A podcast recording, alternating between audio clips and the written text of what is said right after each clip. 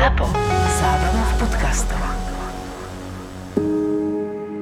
Česká mincovňa je unikátna umelecká dielňa, v ktorej dokážete zastaviť čas. Čas. Vďaka ručne robeným minciam z drahých kovov vytvárajú hodnoty, ktoré pretrvajú na veky. Investujte do stabilných hodnôt od Českej mincovne. Exkluzívneho partnera podcastu Tak bolo. Tak bolo. Predtým, ako začneme, eh, by sme sa chceli pochváliť, lebo náš podcast Tak bolo sa dostal medzi nominácie na podcast roka 2023 a môžete zaň teraz hlasovať. Nájdete nás v kategórii Atelier a budeme vám vďační za každý jeden hlas. A to hlasovanie eh, je možné raz denne z jedného mailu, takže zostáva ešte asi 20 dní na to a naozaj sa budeme tešiť z každého jedného hlasu. Áno, nezabudnite potom v maili svoje hlasovanie potvrdiť a teda môžete za nás hlasovať na stránke podcastroka2023.sk a už teraz vám naozaj veľmi pekne ďakujeme, pretože je to pre nás e, veľmi veľká vec a veľká česť. Tak, tak. Dostať sa medzi 5 najlepších vo svojej kategórii, to klobúk dole vám všetkým, čo nás počúvate.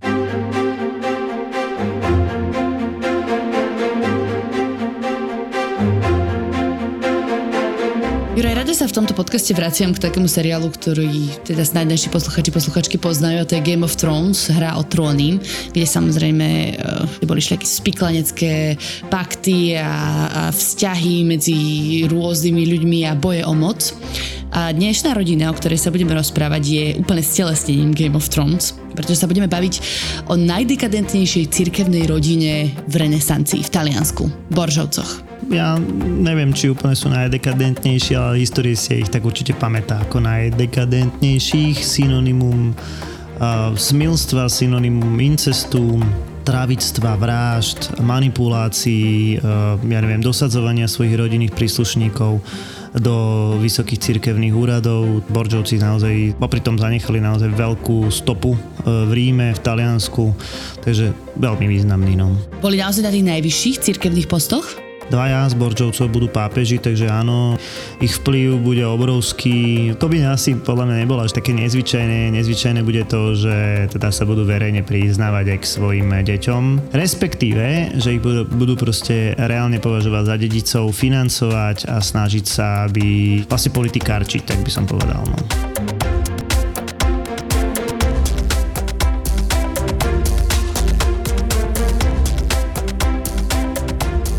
Sme niekde na konci 15. storočia v Ríme. My už sme sa samozrejme o renesancii, období renesancii v Taliansku rozprávali v jednej epizóde z nášho podcastu, tak si môžete vypočuť. No a teda, kto je pri moci? Takto, no ehm, my si musíme vedomiť, že Taliansko ehm, dlhodobo je veľmi rozdelené a budeme sa samozrejme rozprávať, koncentrovať hlavne na Rím, ale pre takú akože lepšiu predstavu, tak Taliansko v zmysle teda Apeninského polostrova je rozdelené na povedzme také štyri dôležité štáty alebo štyri dôležité lokality na severe, je to Miláno, spolu teda s Florenciou, potom samozrejme sú tam Benátky, v strede Talianska leží územie, ktoré sa nazýva Pápežský štát alebo Pápežské štáty, na juhu leží tzv. Neapol Polsko, neskôr nazývané kráľstvo do Sicílii, čiže zase oblasť, ktorá je tak nápojená na Sicíliu a, na Španielsko, čiže je veľmi ťažko povedať, kto vládne, hej, to je prvá vec. Druhá vec, pápežstvo v predošlom období zaznamenalo pomerne dosť veľký pád, pretože o tom sme sa už tiež rozprávali e, v 14. storočí zažíva schizmu, to znamená nie jeden pápež, ale proste viacej pápežov. E, na čas dokonca pápež teda opustí Rím a bude bývať v Avignone, v dnešnom Francúzsku. No a za tohto obdobia obdobia, najmä povedzme v prvej polovici 15. storočia, dojde k veľkému úpadku pápežstva, veľkému úpadku takého vplyvu pápeža. Pápež stráti napríklad možnosť korunovať nemeckých cisárov alebo cisárov e, Svetej ríše rímskej. Tak v tej druhej polovici 15. storočia sa to mení. My, nazv- my to, to obdobie nazývame obdobie renesančných pápežov a ako keby to pápežstvo znova naberá dých, e, znova, znova naberá na vplyve a naozaj za tých borčov, čo to bude povedzme, že kulminovať alebo tie pokusy o, o tú moc budú na vrchole. No. Čiže Taliansko je rozdelené do knížastiev, alebo teda menších celkov, štátov, každý štátov. celok tak, tak každý celok má nejakého svojho panovníka svetského. A teraz kto má väčšiu moc, ten pápež v rámci tohto územia, alebo práve tí svetskí panovníci? Reálnu moc má ten svetský panovník, ja neviem, v, vo Florencii to budú Medičievci, ktorí sú tak akože takými neoficiálnymi pánmi Florencie, ja neviem, v Miláne tu budú Sforcovci a, a podobne, ale neoficiálne nad nimi je pápež, to znamená, že pápež môže niektoré veci e, im rozkázať, no už je naozaj otázka, ako ktorý pápež dokázal si túto nejaký ten rozkaz alebo nejakú tú svoju žiadosť vymôcť princípe sú určite silnejší tí, tí lokálni, lokálne kniežatá a lokálni vládci. Môžu nejako zasahovať títo svetskí vládcovia do voľby pápeža? Áno, samozrejme. V tomto čase teda už v, v, je pápež volaný klasickou, no, klasickým, nie klasickým, ale konkláve, to znamená, že zborom... Čiže čierny biely dym, hej? Černý bielý dym ešte teda nie, nie je úplne takto, ale teda volí ho nejaká skupina kardinálov, čiže skupina vysokých cirkevných hodnostárov, ktorí sa medzi sebou dohodnú a spomedzi seba vyberú toho konkrétneho pápeža budúceho. Samozrejme e, títo svetskí vládari v Taliansku, ale teda najmä rímske rodiny, veľmi bohaté rímske rodiny, častokrát zasahujú do konkláve, pretože hm, samozrejme byť pápežom to znamenalo nielen teda byť na čele cirkvi, ale znamenalo to mať obrovský politický aj ekonomický vplyv. To je, to je veľmi dôležitá vec. Takže ten vplyv tam bol a dosť často do toho zasahovali. Uplácali, hej? Môžeme to takto povedať. No, uplácali, e, vydierali, áno, dosadzali samozrejme svojich kandidátov na kardinálov. My si musíme uvedomiť, že stať sa kňazom alebo byť kňazom v 15. storočí aj predtým nebolo dobrovoľná záležitosť. E, u tých vysokých šlachtických rodín bolo v podstate povinnosťou dať druhého e, syna na kňazskú kariéru. No a tak samozrejme tým pádom on bol ako keby predurčený, alebo niektorí z týchto talianských rodín boli ako keby predurčení nútení stať sa kardinálmi, biskupmi kardinálmi, no a potom po prípade pápežmi. Takže aj toto bola možnosť preferovať toho svojho kandidáta. No. Zo svojej rodiny. Hej, hej, tak. Boli tam ešte nejaké akože externé vplyvy, myslím, zo zahraničia? Lebo tak pápež však vládne všetkým naprieč. Jasné, jasné, jasné, jasné. Boli, hej, e, akože to politikárčenie bolo naprieč celou Európou. Veľmi často zasahoval francúzsky král. Samozrejme, nenazvime to král Španielska, ale v tom čase, dajme tomu Aragonska. V minulosti to bol cisár rímskej ríše, národa nemeckého, čiže v podstate nemecký cisár. Čiže áno, aj títo svetskí e, vládcovia mali čo dodať ale teda v princípe, keď v tomto našom období, čo sme naozaj po tom úpadku toho pápežstva do toho zasahujú najmä tie rímske rodiny a tí lokálni vládcovia. No.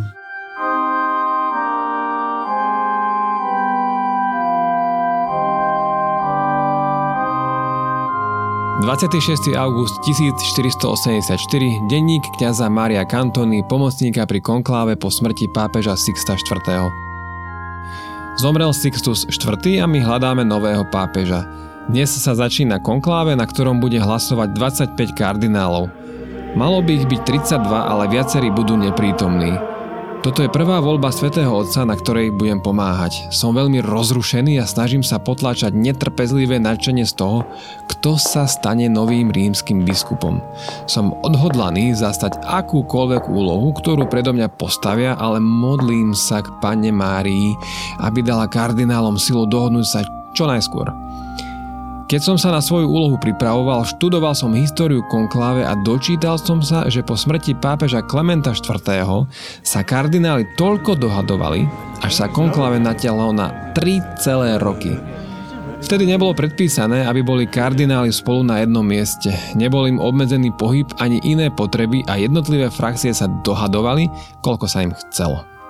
Nech mi pán odpustí, ja viem, že vybrať hlavu cirkvi je nesmierne zodpovedná a náročná úloha, ale toto nás hádam nečaká. Traja z 20 kardinálov, voliteľov do roku 1271, kým sa konečne dohodli, dokonca zomreli. Pápežský dvor vtedy sídlil vo Viterbe a miestni vraj boli z patovej situácie nakoniec takí frustrovaní, že kardinálov zavreli do Palaso dei Papi a dávali im len chlieb a vodu, kým si nevybrali nového pápeža. Legenda dokonca hovorí, že z paláca odstránili strechu, aby podporili ochotu kardinálov dohodnúť sa. Aj preto vlastne toto zhromaždenie voláme konkláve, teda zamknutý. Volitelia vtedy nakoniec vybrali Gregora X, ktorý ako jednu z prvých vecí počas svojho pontifikátu pripravil nové pravidlá pre voľbu pápeža. Zaujímavé bolo aj konkláve z roku 1334, keď pápežský dvor sídlil v Avignone. Niektorí kardináli v prvom kole hlasujú tak povediac naslepo a na papier nepíšu meno svojho kandidáta, ale niekoho iného, kto má nízke šance na zvolenie. Sondujú tak, aká je situácia medzi ostatnými. V 14. storočí sa však stalo, že kalkulovali všetci kardináli až na jediného a neplánovane, tak hneď v prvom kole zvolili kardinála Žaka Foniera za pápeža Benedikta XII. Nepatrí sa vysmievať, ale tie prekvapené výrazy by som si veru rád pozrel. To sú tie božie mlyny, ktoré pre špekulantov mleli rýchlejšie, ako čakali. A konkláve veru sprevádzali aj dramatickejšie udalosti, ktoré verím, že sa nám vyhnú. Pomerne nedávno, v roku 1458, na pápežský stolec veľmi túžil zasadnúť kardinál de Estedville. Dokonca sa na tajných stretnutiach na latrínach snažil podplácať alebo zastrašovať ostatných, aby za neho hlasovali. Veci však nešli celkom podľa jeho plánu. Všetko nasvedčovalo tomu, že sa pápežom stane múdry a vzdelaný kardinál Piccolomini. The Estedville zúril, prichádzala jeho posledná šanca. Po poslednom hlasovaní ešte kardináli dostali možnosť zmeniť svoje hlasy, ak si to želali a v priebehu niekoľkých minút chýbal Piccolinimu k víťazstvu iba jediný hlas. Keď sa kardinál Kolona postavil, aby v jeho prospech zmenil svoje predošlé hlasovanie, The Estedville prebehol cez kapulku a s ktorým si svojim priaznivcom sa Kolonu pokusil vyťahnuť z miestnosti. Vypukla bitka, uprostred ktorej bol Piccolomini zvolený za pápeža Pia II. Dramatické udalosti veru vedia takúto voľbu sprevádzať, no dúfam, že táto naša prebehne v pokoji, miery a slušnosti. Tom nám pomáhaj, pán.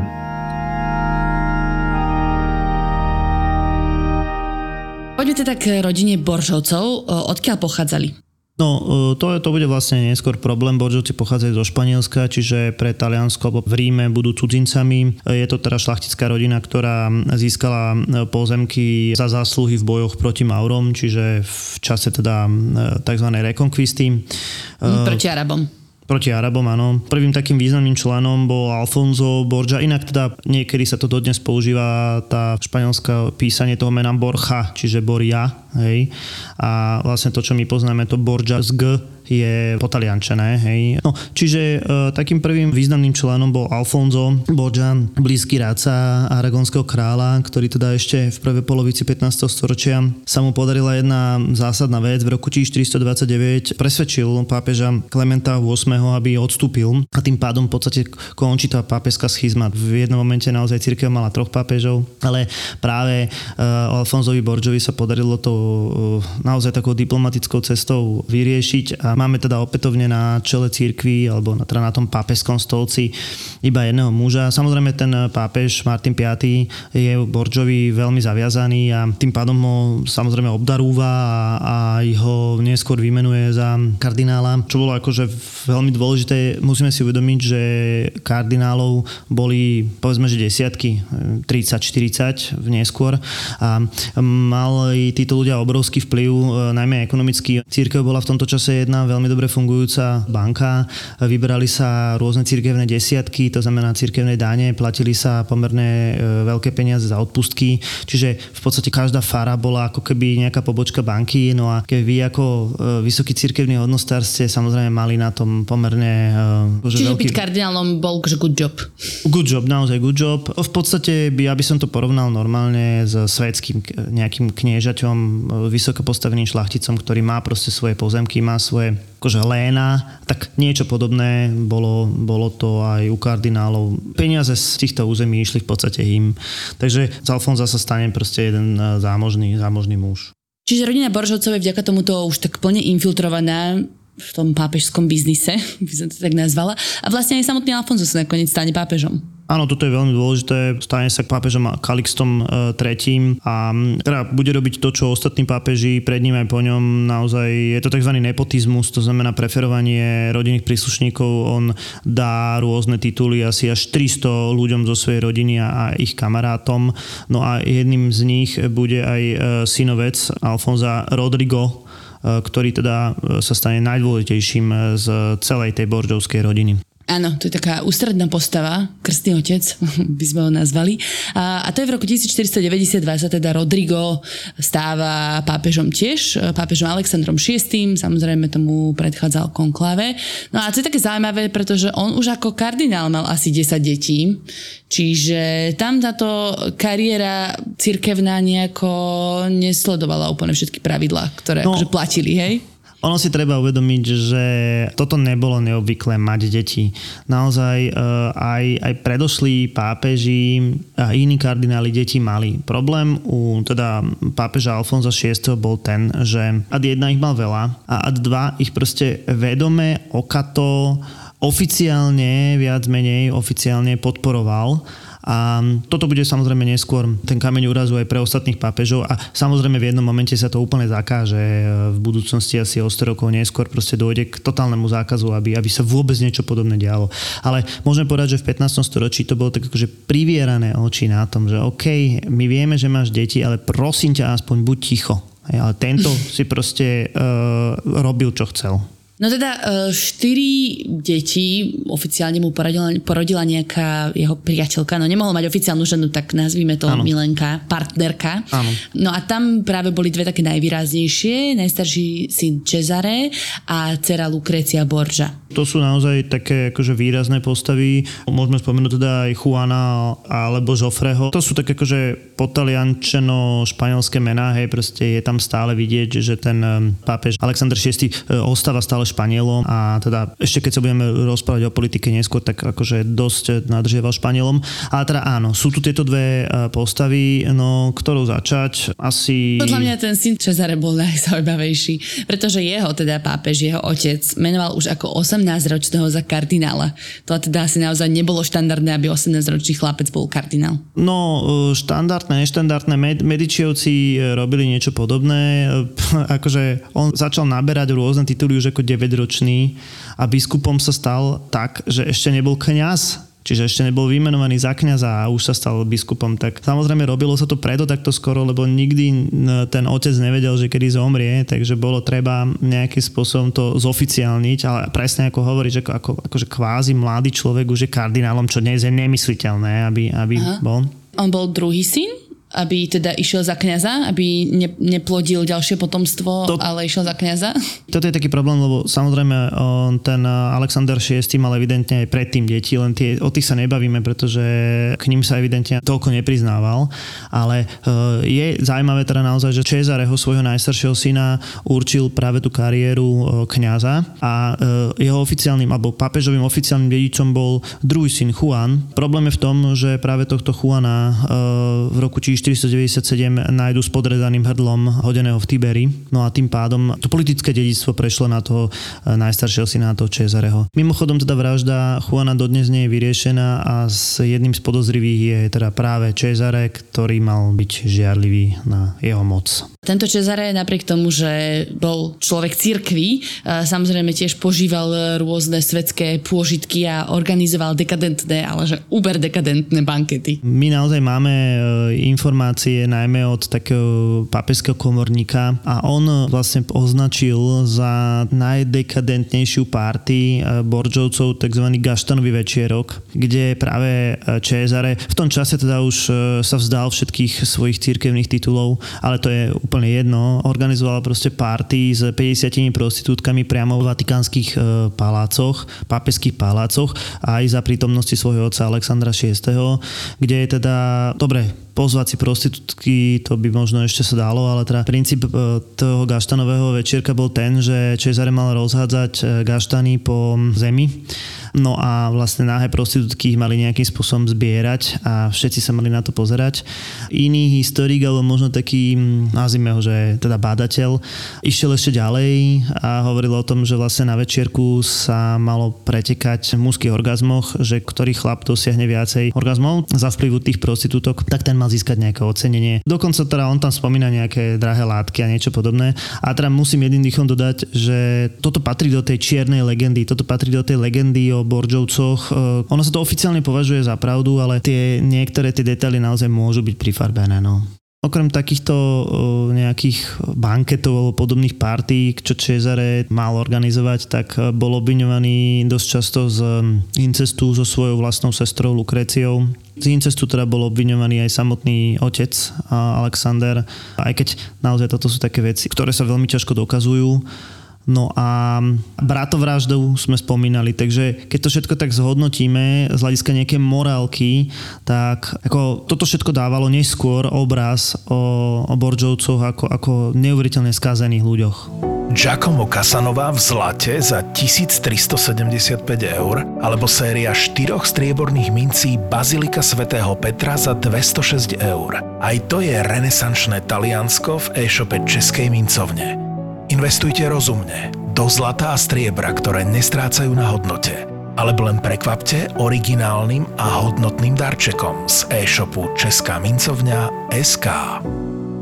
Cezare sa nakoniec e, zriekol tej svojej cirkevnej kariéry a naopak e, sa stal vojakom a začal sa sústrediť na toto. A teraz nakoľko pápežská rodina Boršovská e, teda robila aj nejaké vojenské výpravy a nejaké, mala nejaké konflikty s okolitými tými malými štátmi. No, tak nakoľko. Toto je vec, ktorá je naozaj pre nich signifikantná. My sme naozaj v čase, teda v tej druhej polovici 90. rokov 15. storočia, kedy sa e, do Talianska vydá francúzsky král Alexander, napriek tomu, že proste nemá absolútne žiadne vojenské prostriedky, má minimum vojenských prostriedkov, tak, tak to ustojí s tým francúzsky král a ukecá to vyslovene. Tak ako si povedala, Cezare sa stane hlavným veliteľom e, papeskej armády. To bude znamenať, že s armádou posilnenou, dajme tomu francúzskych žoldnierov, sa vydá najskôr teda na sever a naozaj jeho plánom je vytvoriť jeden celoliatý talianský štát, ktorý teda bude pápežský štát, na čele toho všetkého by mal stať pápež a reálne behom akože pár mesiacov sa mu podarí de facto celé to Taliansko zjednotiť. Aj Benátky? Mimo Benátok, mimo, samozrejme. Benát, Benátky zase boli iná liga, hej? Áno, Benát, mimo Benátok, to, to, akože, to by nešlo.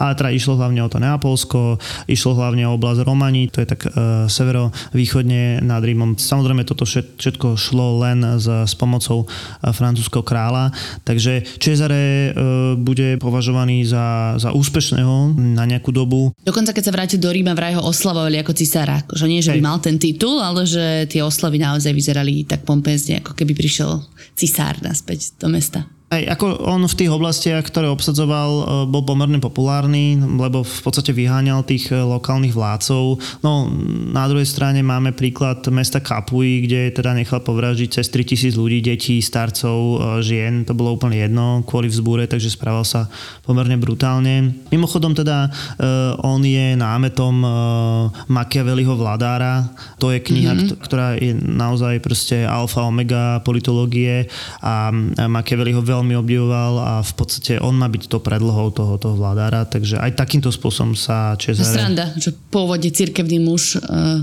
nakoniec politik storočia. No, politik storočia, ono to tak veľmi dlho nevydrží, pretože samotný pápež Alexander VI e, zomrie a tým pádom ako keby najmä tá ekonomická podpora Čezareho padne. Čoskoro sa na pápežský stolec dostane nepriateľ Borčovcov Julius II, ktorý proste zduše nenavidí všetko, čo je Borčovské a celkom logicky Čezareho e, začne prenasledovať. Uväzní ho, eskortuje do Španielska, ale Cezaremu sa, jak z Jamesa Bonda, proste podarí utiec na nejakom hodvábnom lane e, z veže, v ktorej je proste väznený a, a dá sa opätovne do služieb e, španielského kráľa alebo jedného z tých španielských e, kráľov. Chýbať mu budú peniaze a už to v podstate bude len taký žoldnier, ktorý bude túžiť po, po odvete a nikdy ju nedosiahne, pretože ako žoldnier aj, aj, aj zomrie a táto kariéra končí. No aj tak si všetci mysleli, to teraz tak trošku premostím, aj tak si všetci mysleli, že zomrú, pretože my sa v tomto čase, o ktorom práve hovoríš, sme sa prehúpli cez rok 1500, ktorý mal byť taký zlomový pre ľudstvo vo všeobecnosti, pretože veľa ľudí si myslelo, že nastáva koniec sveta.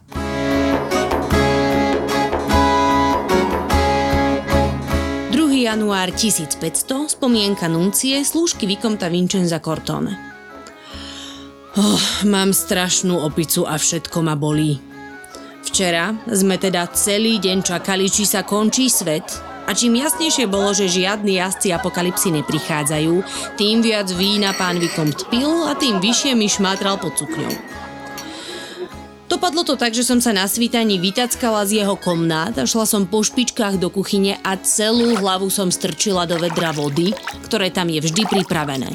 To ma trochu vrátilo k zmyslom.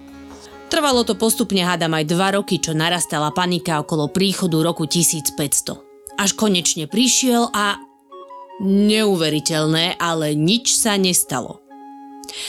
Pápež takýto rok oslavuje, ako je zvykom, ako jubilejný rok, ktorý prichádza každých 25 či 50 rokov. Pán Vikomt to hovoril urodzenej spoločnosti, ktorá ho zvykne navštevovať, keď tu boli koncom minulého roka pred sviatkami. Pápež Alexander VI na štedrý večer minulého roka otvoril sveté dvere v bazilike svätého Petra vo Vatikáne a v ďalších troch bazilikách. Pápež dal na tento účel vybúrať nový otvor pri vstupe do baziliky a objednal nové mramorové dvere. Sú samozrejme nádherné a strašne drahé. No a tieto dvere po roku na štedrý deň zatvoria. Neviem, na čo to bolo dobré, ale ak na to, aby sa neskončil svet, tak im to vyšlo. Ľudia sa išli ku koncu zblázniť. Farári aj potulní kazatelia všetkých možných význaní si zrazu drukovali, že sa koniec blíži a že plamene zaplavia zem a že sa treba furt modliť a kajať. A už pred rokmi vo Florencii to spustil Girolamo Savonarola, ktorý kázal, že sa blíži skaza. Vládnu vám tyrani, ktorí vás ohlupujú. Blíži sa koniec sveta a posledný súd. Čo bude Božia odplata za život, aký vediete. Zachránte sa, kým je ešte čas. Mnohí mu uverili. Dokonca aj slávny Botticelli, ktorý po vypočutí týchto kázní začal maľovať témy Kristovho návratu na svet. No i bežní ľudia sa húfne hrnuli do kaplniek a kostolov. Na Vianoce sme boli každý deň na všetkých bohoslužbách, ktoré sa slúžili. Neviem, možno som hlúpa, ale ja som sa nebála. Čierna smrť, ktorá Európu zachvátila pred 150 rokmi, sa mi zdala nesmierne vzdialená. Zemetrasenie v Neapole bolo síce bližšie, ale steny nám z neho nepopraskali a štyria jazdci apokalipsy zo zjavenia sa ako si neobjavovali. Jediní štyria jazdci, ktorí k nám za posledných niekoľko mesiacov prišli, bol baron Moriče so synmi, pričom najstarší Augusto bol taký opitý, že skoro spadol z koňa. Ten apokalypsu privodil akurát tak sám sebe a ešte tej chudere kobyle na ktorej sedel, či skôr z ktorej padal a chúďa zviera nevedelo, čo sa deje. Z jednej veci som ale mala zlý pocit aj ja. A to objavenie nového sveta ďaleko na západe. Predstava, že tam neznámi ľudia žijú ako my, mi niekedy nedá spávať. Najviac sa vlastne bojím toho, že vôbec nie sú ako my. Čo ak majú rohy? Dokážu čarovať alebo nepoznajú nášho boha? A čo ak prídu sem? Veď keď sme sa my dostali k ním, možno to dokážu aj oni. Z toho som mala obavy a pristihla som sa, že častejšie pozerám na cestu, či s blížiacim sa príchodom nového roka predsa len náhodou neuvidím niekoho prichádzať. Ale nakoniec to bola ako vždy len veselá spoločnosť pána Vikomta a svet pokračuje ďalej. Boržov si nakoniec teda nepolitikarčili len cez svoje cirkevné peniaze a rôzne výboje, ale pápež Alexander to robil často aj cez to, že vydával svoju dceru Lukreciu za rôznych iných európskych vládarov a tak si samozrejme nachádzal spriaznené národy. Tak za koho všetkého bola Lukrecia vydatá? Prvýkrát chcel Lukreciu vydať ako 11-ročnú za jedného španielského šlachtica, ale potom ako sa stal pápežom, tak e, z toho zišlo a jej prvým manželom sa stal Giovanni Sforza. Tento Giovanni Sforza bol taký akože stredne dôležitý. E, ja som spomínal, že teraz Sforcovci mali vplyv v Miláne. Problém bol v tom, že e, medzi časom ten vplyv Sforcovcov v Taliansku klesal, no a, a pápežovi Aleksandrovi VI sa už to proste veľmi nehodilo. Tak sa rozhodol, že Lukreciu rozvedie, no a dôvodom mala byť impotencia manžela. Jednoducho oni to tak eufemisticky nazvali, že toto manželstvo nebolo skonzumované kvôli manželovi, lenže Lukrecia bola v tom čase tehotná s úplne niekým iným ako 13, možno už aj v tom čase, ja neviem, 14 ročná, hej. Proste mala románik s takým dvoranom alebo, alebo komorníkom pápeža, Pedrom Calderonom, s ktorým proste mala dieťa. Napriek tomu pápež ako rozviedol toto manželstvo, pretože ona mala byť panna. To si nikto nevšimol? No, poslali, ju veľmi, poslali, ju, poslali ju veľmi rýchlo do kláštora, kde teda v kláštore porodí dieťa.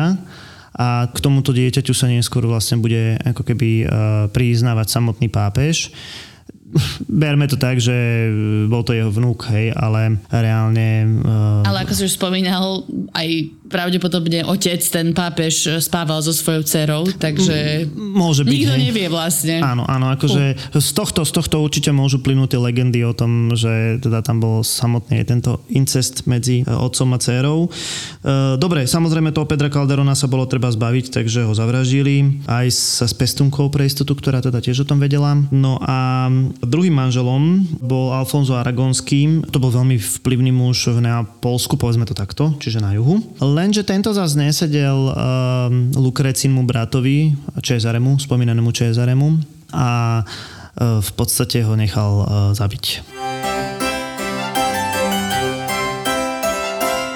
5. jún 1516, denník Markusa Scavelli, Markíza z Ferrari. Hoci to je už zrelá žena a matka krdľa detí, Lukrecia Borgia vo mne stále dokáže vzbudiť túžbu ako za mlada. Viem si ju predstaviť na diváne vo svojej spálni, odetú oveľa, oveľa skromnejšie, než ju vydať v uliciach Ferrari. Prsia má stále bujné, vlasy lesklé a oči s dlhými myhalnicami veru vôbec cudne neklopí ako iné slušne vychované šľachtičné. Možno je to tým, že to rozhodne nie je slušne vychovaná šľachtičná. Nenechajme sa pomýliť.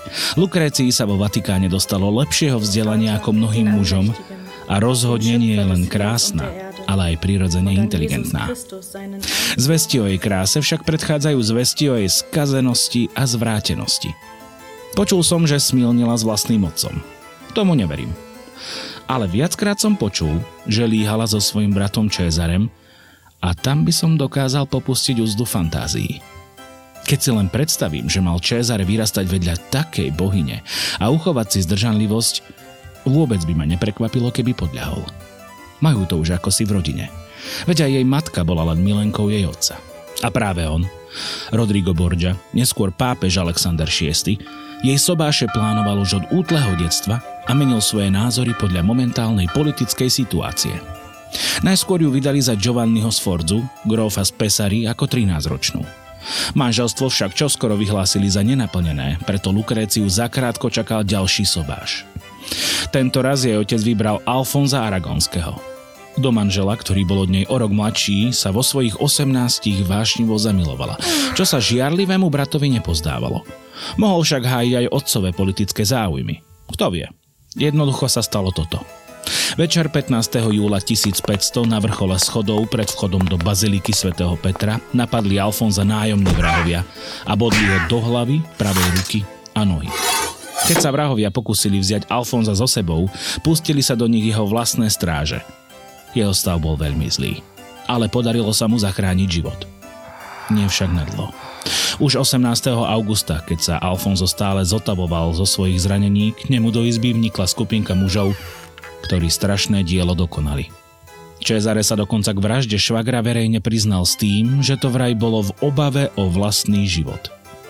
Po týchto udalostiach Lukrecia opustila Rím a našla útočisko v Etruských horách, odkiaľ písala žalostné listy a podpisovala sa La Infelicissima, najnešťastnejšia. No netrvalo dlho a pápež pre svoju dceru vyhliadol nového ženícha, ferárskeho princa Alfonza de Este. A tento sňatok ju priviedol k nám do Ferrari.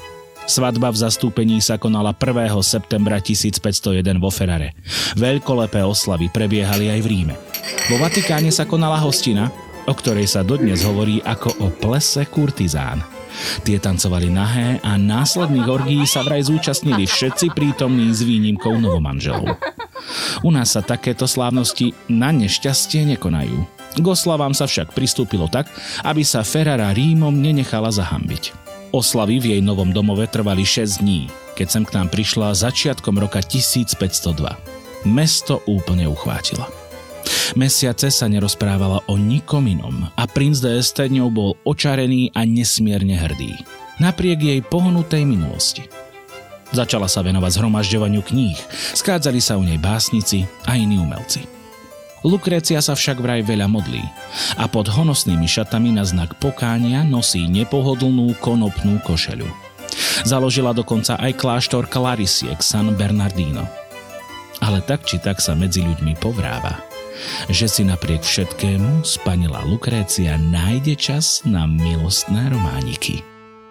Mimochodom teda ako keby krv Lukrécie práve cez tento rod koluje dodnes, dajme tomu, v tele španielského kráľa.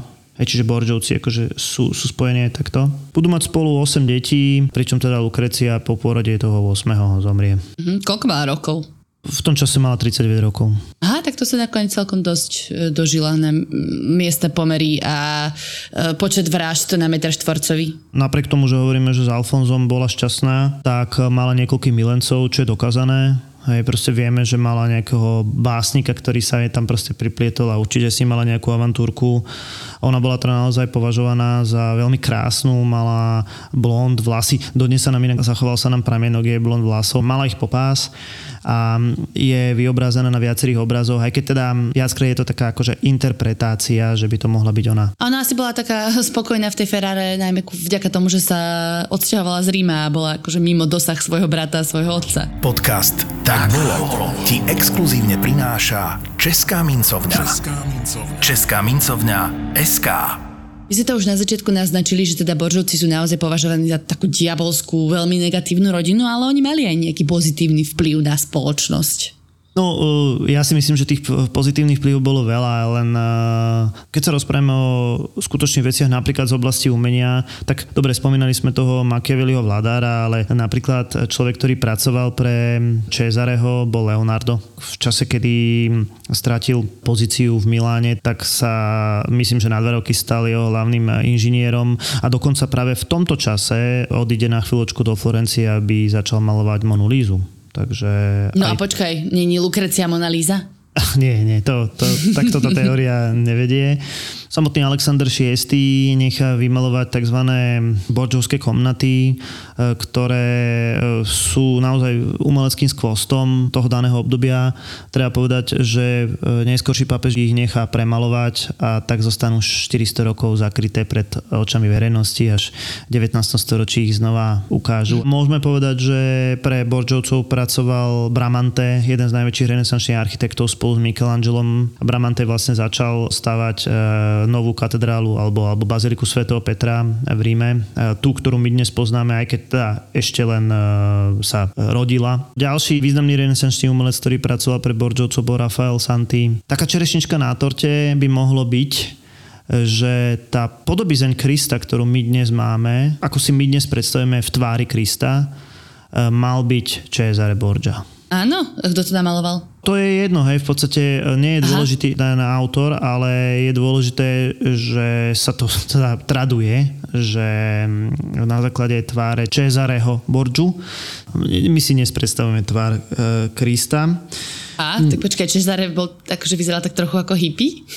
Hej, hej, áno. Mal dlhšie vlasy, mal, Takú mal briadku. briadku, áno. hej. V skutočnosti ten obraz tých Borčovcov mohol byť však iný. My si musíme uvedomiť, že všetky informácie, ktoré máme o nich vznikli, alebo akože dokumenty, ktoré máme, vznikli po smrti Alexandra VI. viac menej. Aj napríklad aj ten komorník jeho, eh, ktorý akože je takým hlavným zdrojom eh, informácií o ňom. To vzniklo v podstate za vlády toho Juliusa II. Čiže my môžeme hovoriť, že tá proste tá zlá legenda, tá čierna legenda o Borčovcoch bola umyselne demonizovaná, alebo umyselne proste zhoršovaná. Dôvody sú jasné. Borčovci boli cudzinci, boli Španieli a naozaj viackrát, ako som povedal, vstúpili do dejín v prospech Španielska. Napríklad dohodli Tordesárskú zmluvu, rozdelenie sveta medzi Portugalcov a Španielov a, a Alexander VI bude ten, ktorý ako keby priklepne Ameriku Španielom. Druhá vec, boli veľmi bohatí, naozaj boli mega bohatí a tie peniaze proste využívali na, na úplatky a na všetko. No a tretia vec, boli úspešní. Naozaj im sa dárilo, tomu Cezaremu sa v skutočnosti dárilo takmer obsadiť celé Taliansko, no a toto tie lokálne, silné talianské rodiny nezniesli a preto, preto tých mohli, mohlo sa to tak naozaj stať, e, že tých Borčovcov obviňovali z horších prečinov, ako boli. Každopádne nemôžeme povedať, že Borčovci by boli svedci. Ale dá sa stále hovoriť o Aleksandrovi ako o takom prototype krstného otca, nie? Eh, Operoval s peniazmi církví, áno, síce podporoval umenie, ale často za tieto krvavé peniaze a teda ľudia si k nemu chodili porady a mal tam všetky tie svoje natiahnuté nitky okolo seba, rodinné. To podľa mňa nie je akože úplne vyvratiteľné, akože keď už si odmyslíme všetky tie incesty a tak ďalej. Toto je skvelé, skvelé porovnanie, naozaj krstný otec je, je perfektný. Mimochodom teda Mária Puco sa nechal inšpirovať rodinou Borjovcov a napísal knihu Rodina. Rovnako tak televízny seriál Borjovci, veľmi dobre tiež podaný ako eminencia vtedajšej, ani nie že šedá eminencia, ale ako eminencia vtedajšieho Talianska a možno aj Európy. Peniaz pre šťastie venovali novonarodeným deťom už naši predkovia – Talizman v podobe mince z drahého kovu dostávalo dieťa v rodinách bohatých šlachticov aj chudobných rolníkov z pravidla od krstného otca alebo krstnej mamy. Mincu vkladali do kolísky. Zlatý slovenský dukát alebo strieborný slovenský toliar k narodeniu dieťaťa nájdete v e-shope Českej mincovne medzi novinkami mesiaca. Link sme vám dali do popisu epizódy. Česká mincovňa SK. Česká mincovňa SK. Zapo. Zábrná